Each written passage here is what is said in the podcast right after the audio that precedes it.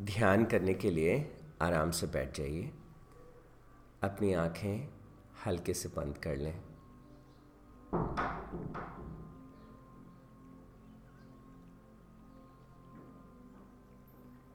अपने आसपास की सारी गतिविधियों को अपनी अवेयरनेस में लाने का प्रयास करें। अपने चारों तरफ़ पक्षियों की आवाज़ें हवा की सरसराहट। कुछ एक बजिंग साउंड्स हर तरह की ध्वनि को एक साथ सुनने का प्रयास करें।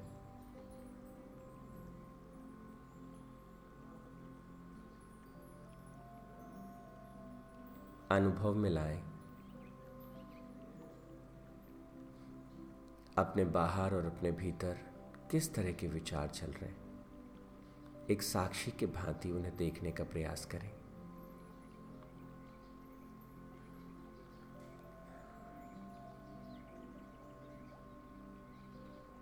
अपनी श्वासों को देखें। एक साक्षी की भांति।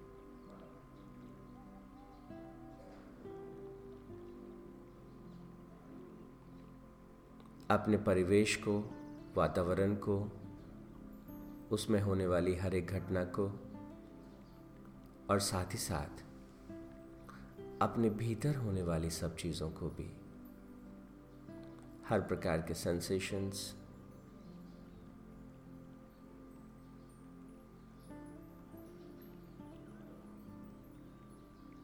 अनुभव करें।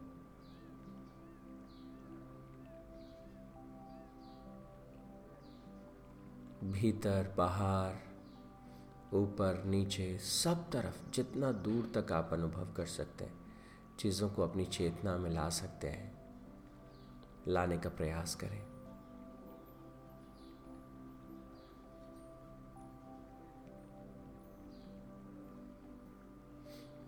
परमपिता परमात्मा से प्रार्थना करेंगे, हे परमात्मा, ये साक्षी भाव आप ही का रूप है।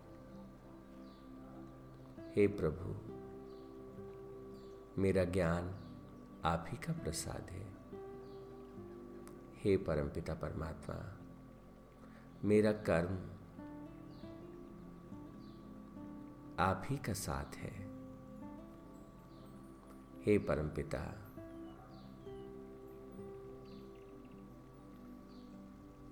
हे परमात्मा आशीर्वाद दें कि जैसे जैसे जीवन आगे बढ़े, ये कर्तापन धीरे धीरे धीरे धीरे खोता चला जाए। ये ज्ञातापन धीरे धीरे आप में विलीन होता चला जाए। हे परमपिता परमात्मा, भक्ति दें, प्रेम दें करुणा दें। हे प्रभु।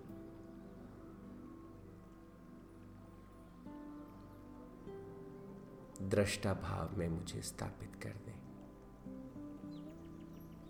ओ शांति शांति शांति ही।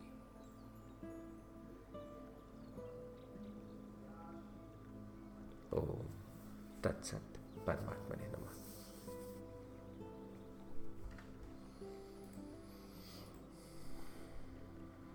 थोड़ा सा ध्यान करने के बाद अब हम पंद्रहवें अध्याय पर हमारी चर्चा को लौटते हैं।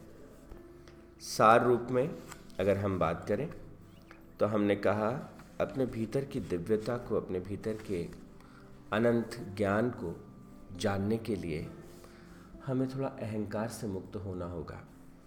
अपने अनंत स्वरूप को जानने के लिए हमको थोड़ा सा अहंकार से मुक्त होना होगा।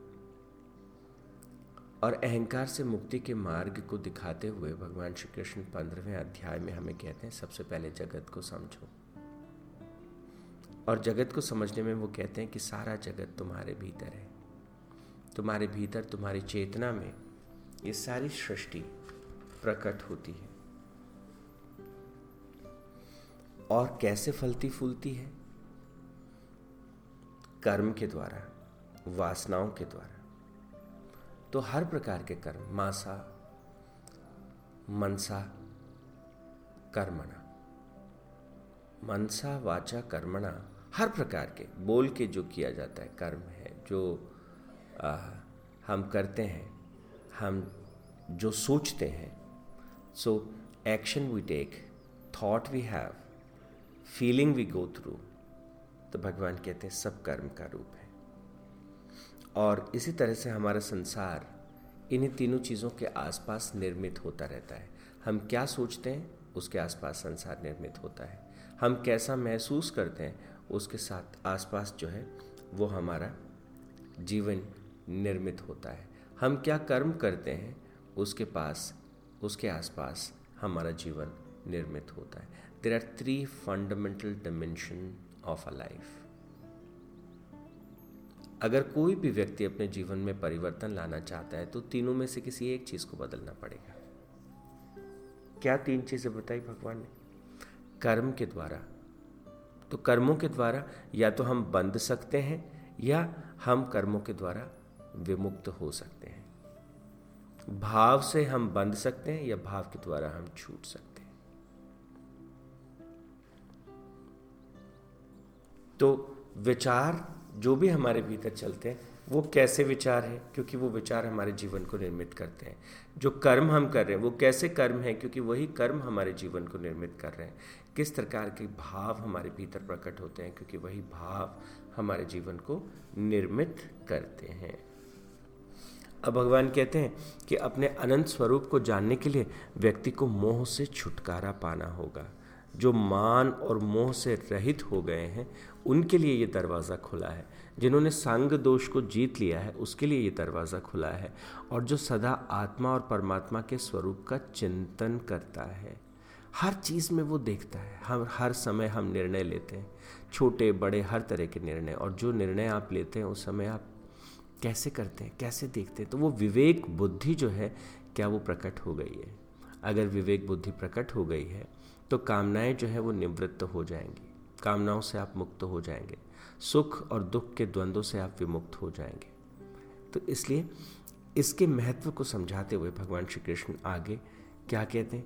कहते हैं कि वो जो परम धाम है, जहाँ से लौट के कोई नहीं आता। Once you understand it once you experience it you become part of it तो कहते हैं, वहाँ से कोई वापस नहीं आता। वो मेरा परम धाम है। Once you experience the highest of the highest level of consciousness there is no return back और फिर भगवान कहते हैं कि अब तुम समझो कि तुम्हारे भीतर जीवात्मा के रूप में मैं ही हूँ। सबसे पहले क्या समझाया? कि संसार बाहर नहीं, भीतर है। फिर धीरे से क्या कहा? कि भीतर का जो संसार है, उसको समझने के लिए तुमको थोड़ा सा सरल होना पड़ेगा। थोड़ा सा पिघलना होगा, अपने अहंकार को, ईगो को छोड़ना होगा, तब जाके तुम भीतर प्रवेश कर पाओगे। अहंकार वो पैराग्राफ, वो क्या कहते हैं? पहरेदार है। वो भीतर जाने ही नहीं देगा, परिवर्तन की प्रक्रिया शुरू ही नहीं होने देगा। दरवाजे पे ही सब रोक लेगा। अगर कोई नई चीज़ समझने की कोशिश कर रहे हैं, कोई नई चीज़ लाइफ में इम्प्लीमेंट करने की कोशिश कर रहे हैं तो अहंकार और अहम इतनी बड़ी चीज़ है कि वो उसको भीतर नहीं जाने देता। And that is where the problem is और शायद आपने अपने जीवन में अनुभव भी किया होगा, जो व्यक्ति जितना ज़्यादा ईगो से भरा है, वो व्यक्ति उतना दूसरे को कम सुनना पसंद करता है। क्योंकि वो भीतर जाने नहीं देना चाहता कोई चीज़। फिर भगवान क्या कहते हैं कि भीतर कौन बैठा है? किस तक बात को पहुंचाना है? कहते हैं, जीवात्मा के रूप में मैं ही, मेरा अंश, मानो मेरा अंश, मेरा प्रतिबिंब तुम्हारे भीतर है। और वो सनातन है, और वो इंद्रियों के परे है। इंद्रियाँ ही उससे शक्ति लेकर के और अपना काम करती हैं। तो जीव रूप में मैं ही तुम्हारे भीतर हूँ। और फिर आगे क्या कहा? कि जैसे वायु गंध को एक स्थान से दूसरे स्थान पर ले जाती है, उसी प्रकार से शरीर जो है, वो फ़िज़िकल बॉडी छूटती जाती है। और आगे आगे से आगे आत्मा, जीवात्मा जो है, वो ट्रेवल करती चली जाती है। और हम बहुत बार ऐसा समय होता है, जब हम देखते भी हैं कि शरीर जो है, उसको छोड़ के गए और शरीर अब मिट्टी हो गया। कुछ नहीं बचा। लेकिन फिर भी कहते हैं कि इसका जो बंधन है, वो इतना प्रबल है, इतना मज़बूत है कि चाहते हुए भी, समझते हुए भी, जानते हुए भी, सब करते हुए भी व्यक्ति जो है, वो उसको लग, समझ नहीं आती बात। तो भगवान ग्यारहवें श्लोक में क्या कहते हैं, देखिए, बड़ा बड़ा इंटरेस्टिंग है कि यत्न करने वाले योगी जन इस आत्मा को अपने अंतकरण में देखते हैं। बहुत सही शब्द का उपयोग किया भगवान ने। यत्न करने वाले योगी जन इसे देख पाते हैं। और जो अपने भीतर इसको, अपने अंतकरण में स्थित देख पाते हैं, ये मैं हूँ। इस प्रकार वो आत्मस्वरूप का साक्षात्कार करते हैं। लेकिन जिन लोगों ने अपने अंतःकरण को शुद्ध नहीं किया, ऐसे अविवेकी लोग यत्न करने पर भी इस आत्मा को, इस आत्म तत्व को देख नहीं पाते। तो जब हम ये कहते हैं कि हमें परमात्मा को पाना है, परमात्मा के दर्शन करने हैं, परमात्मा को अनुभव में लाना है तो हम क्या कहते हैं? इससे तात्पर्य क्या है? परमात्मा के साथ साक्षात्कार करना है। हमको सेल्फ एक्चुअलाइजेशन करना है सेल्फ रियलाइजेशन में जाना है। मुक्त होना है, मोक्ष की प्राप्ति करनी है। इन सारी चीज़ों के पीछे जो यत्न है, जो प्रयत्न है एफर्ट है, वो क्या है? तो भगवान कहते, बहुत सिंपल है कि यत्न करने वाले जो योगी जन हैं, वो मुझे पाते हैं। कहाँ पाते हैं मुझे? अंतकरण में। वो मुझे अपने भीतर पाते हैं। और मैं ये हूँ, मैं आत्मस्वरूप हूँ। इस बात को जान लेना, इस बात को अनुभव कर लेना, इस बात को गहराई से पकड़ लेना, यही तो आत्म साक्षात्कार है। और लेकिन भगवान कहते हैं कि जिन्होंने अपने अंतकरण को शुद्ध नहीं किया है, ऐसे अविवेकी लोग इसे प्राप्त नहीं कर सकते। उनके लिए प्रॉब्लम है।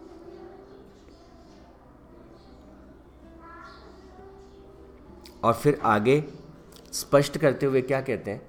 वो कहते हैं कि जिस प्रकार से सूर्य सारे जगत को प्रकाशित करता है। और चंद्रमा जो है, वो उसमें जो प्रकाश है, वो भी कहाँ से आता है? कि वो प्रकाश जो है, वो सूर्य का प्रकाश है। तो ठीक इसी तरह से परमात्मा क्या कहते हैं कि हर एक जीव जो तुम्हें दिखाई देता है, वो सारे जीव जो है, वो, उनको, वो प्रकाश कहाँ से मिलता है? उनको वो जीवन कहाँ से मिलता है? कहाँ से वो चेतना आती है? मैं ही उसका सोर्स हूँ। कहते हैं तो उसे मेरा ही तेज मान। तो सूर्य जिससे प्रकाशित होता है, चंद्रमा जो चांदनी बिखेरता है, हर जीव, हर प्राणी, उसके भीतर जो सामर्थ्य है, जो शक्ति है, उन सबको तू मेरा ही स्वरूप जान। और भगवान क्या कहते हैं आगे चल के? तेरहवें श्लोक में कि कहते हैं कि इस पृथ्वी में मैं प्रवेश करता हूँ। और अपने ओज से सब भूतों को धारण करता हूँ। और मैं ही वनस्पतियों को पुष्ट करता हूँ। तो एक ऐसी अद्भुत शक्ति, हम कहते हैं, वनस्पतियों को पुष्ट करता हूँ। हाँ, हर एक वनस्पति एक छोटे से बीज से शुरू होती है। कैसे वो बीज हज़ारों हज़ारों नहीं, बल्कि trillions and trillions and trillions of chemical reaction ठीक एक उसी क्रम में, ठीक उसी एक सटिक ऑर्डर में, एक के बाद, एक के बाद, एक के बाद जब परफॉर्म करता है तो एक छोटा सा सीड जो है, एक पौधा बनता है।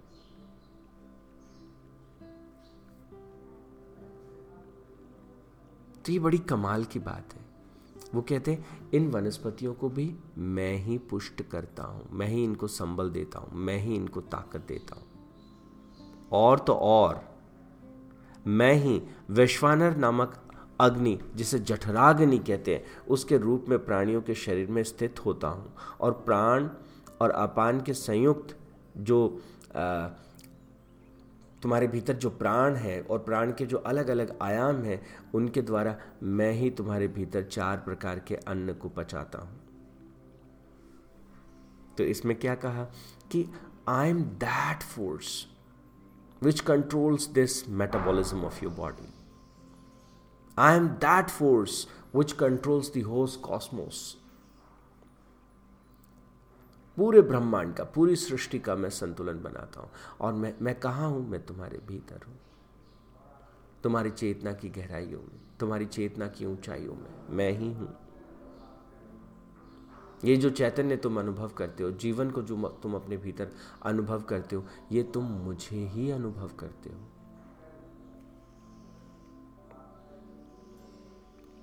और फिर भगवान पंद्रहवें अध्याय के पंद्रहवें श्लोक में क्या कहते हैं? मैं सबके हृदय में अंतर्यामी रूप से प्रविष्ट हूँ और मुझसे ही स्मृति है, ज्ञान है, अपोहन है। अपोहन किसे कहते स्मृति और ज्ञान का लोप। और सब वेदों के द्वारा मैं ही जानने योग्य हूँ। मैं ही वेदांत का करता हूँ। और मैं ही वेदांत को जानने वाला हूँ। तो भगवान ने यहाँ बड़े प्यार से हमको समझा दिया कि हमारी सारी स्मृति, हमारा सारा ज्ञान तो जो ज्ञाता भाव हमारे भीतर बैठा है तो क्या कहते अरे वो ज्ञाता तुम नहीं हो। जीवात्मा के रूप में मैं ही तुम्हारे भीतर ज्ञाता हूँ। और बहुत प्यार से कह दिया कि मैं ही वनस्पतियों को पुष्ट करता हूँ। मैं ही तुम्हारे भीतर के सारा मेटाबॉलिज्म को चलाता हूँ। जब सारा मेटाबॉलिज्म वही परम शक्ति चलाती है तो हमको कैसा अहंकार? कैसा ईगो? हम अपने शरीर तक तो चला नहीं पा रहे। तो किस बात का ईगो? किस बात का घमंड? तो भगवान कहते हैं कि तुम्हारे चारों तरफ़ जो प्रकृति है, मैं इस प्रकृति को, मैं ही इसको पोषित करता हूँ, मैं ही इसे पुष्ट करता हूँ, मैं ही इसे शक्ति देता हूँ।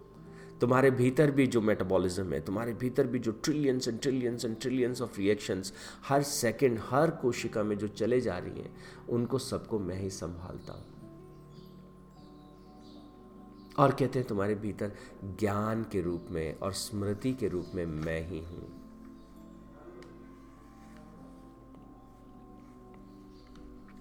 तो यहाँ पंद्रहवें अध्याय के पंद्रहवें श्लोक तक बात स्पष्ट हो जाती है।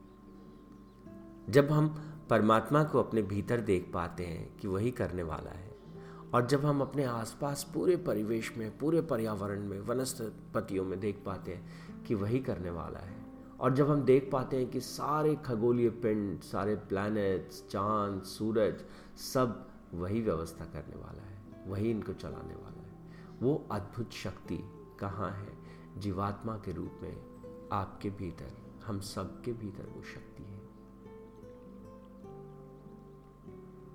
तो क्या ईश्वर का साक्षात्कार करना कि ऐसा एक क्षण तो नहीं जाता जब तुम मुझे अनुभव नहीं करते?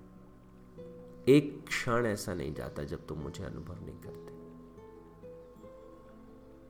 क्योंकि जो कुछ तुम अनुभव करते हो, वो मेरा ही अनुभव है।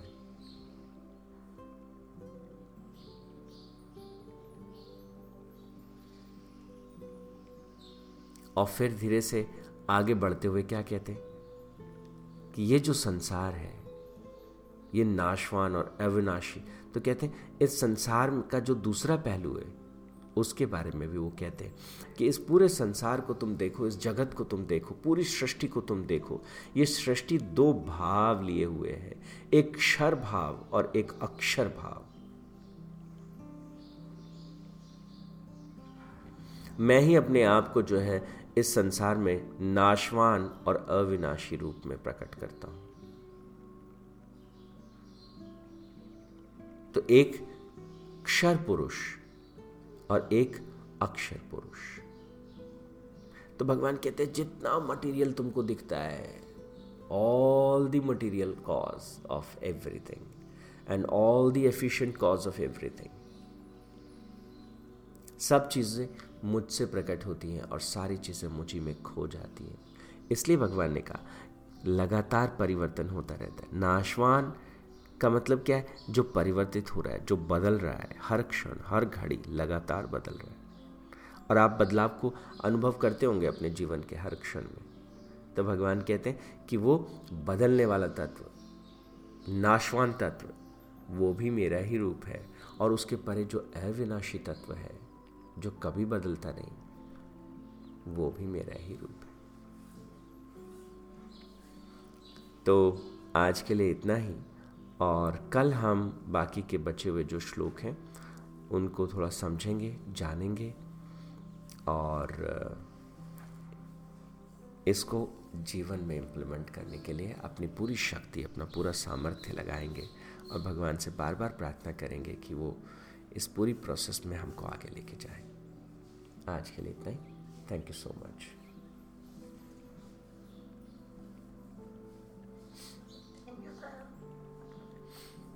thank you Madhu ji और प्रेम जी ने बहुत सही कहा, संशय रहित ज्ञान पर भी मन में संशय बना रहता है। मन का काम है प्रेम जी वो। तन्वी मैम ने कहा कि, सर सब आज साइंस की शक्ति को ज़्यादा मानते हैं, जबकि अध्यात्म की शक्ति या ईश्वर की शक्ति सब करती है, और वो कहीं नहीं, हमारे भीतर ही है। तन्वी मैम साइंस भी उसी शक्ति से चलती है ना?